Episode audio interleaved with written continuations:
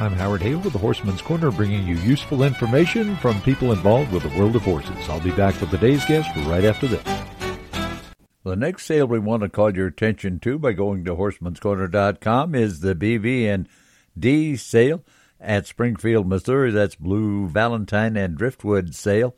And boy, there's a couple of geldings in there that are just knockouts. So I urge you to go to horseman'scorner.com and click on that BV and D sale and take a look at those two geldings. They're really good ones. So that's coming up on the 11th of September at Springfield, Missouri. Ricky Quinn's a North Platte, Nebraska clinician and horseman, and anger doesn't have much of a place when you're working with horses, does it, Ricky? Good friend of mine, he, his name is Jayton Lord. He's out of Prescott, Arizona.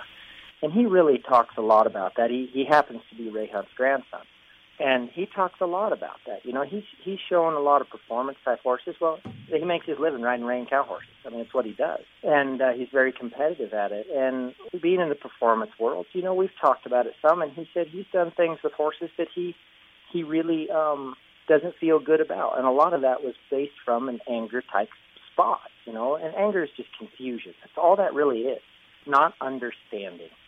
And he has since grown up from that place, same as me I'm not, you know, and I'm not judging him for it. He's grown up from that place, and man, he talks a lot about really trying to help the horse find things. And it doesn't mean that Jayton won't have to firm up in a spot to hurry a horse's feet or something like that, but it's just coming from a completely different place. North Platte, Nebraska horseman Ricky Quinn. Well, thanks for joining us for today's Horseman's Corner. Always great to have you along. And there's a lot more about horses on the web by going to horsemanscorner.com. May God bless, and you come back and join us again, won't you? I'm Howard Hagen.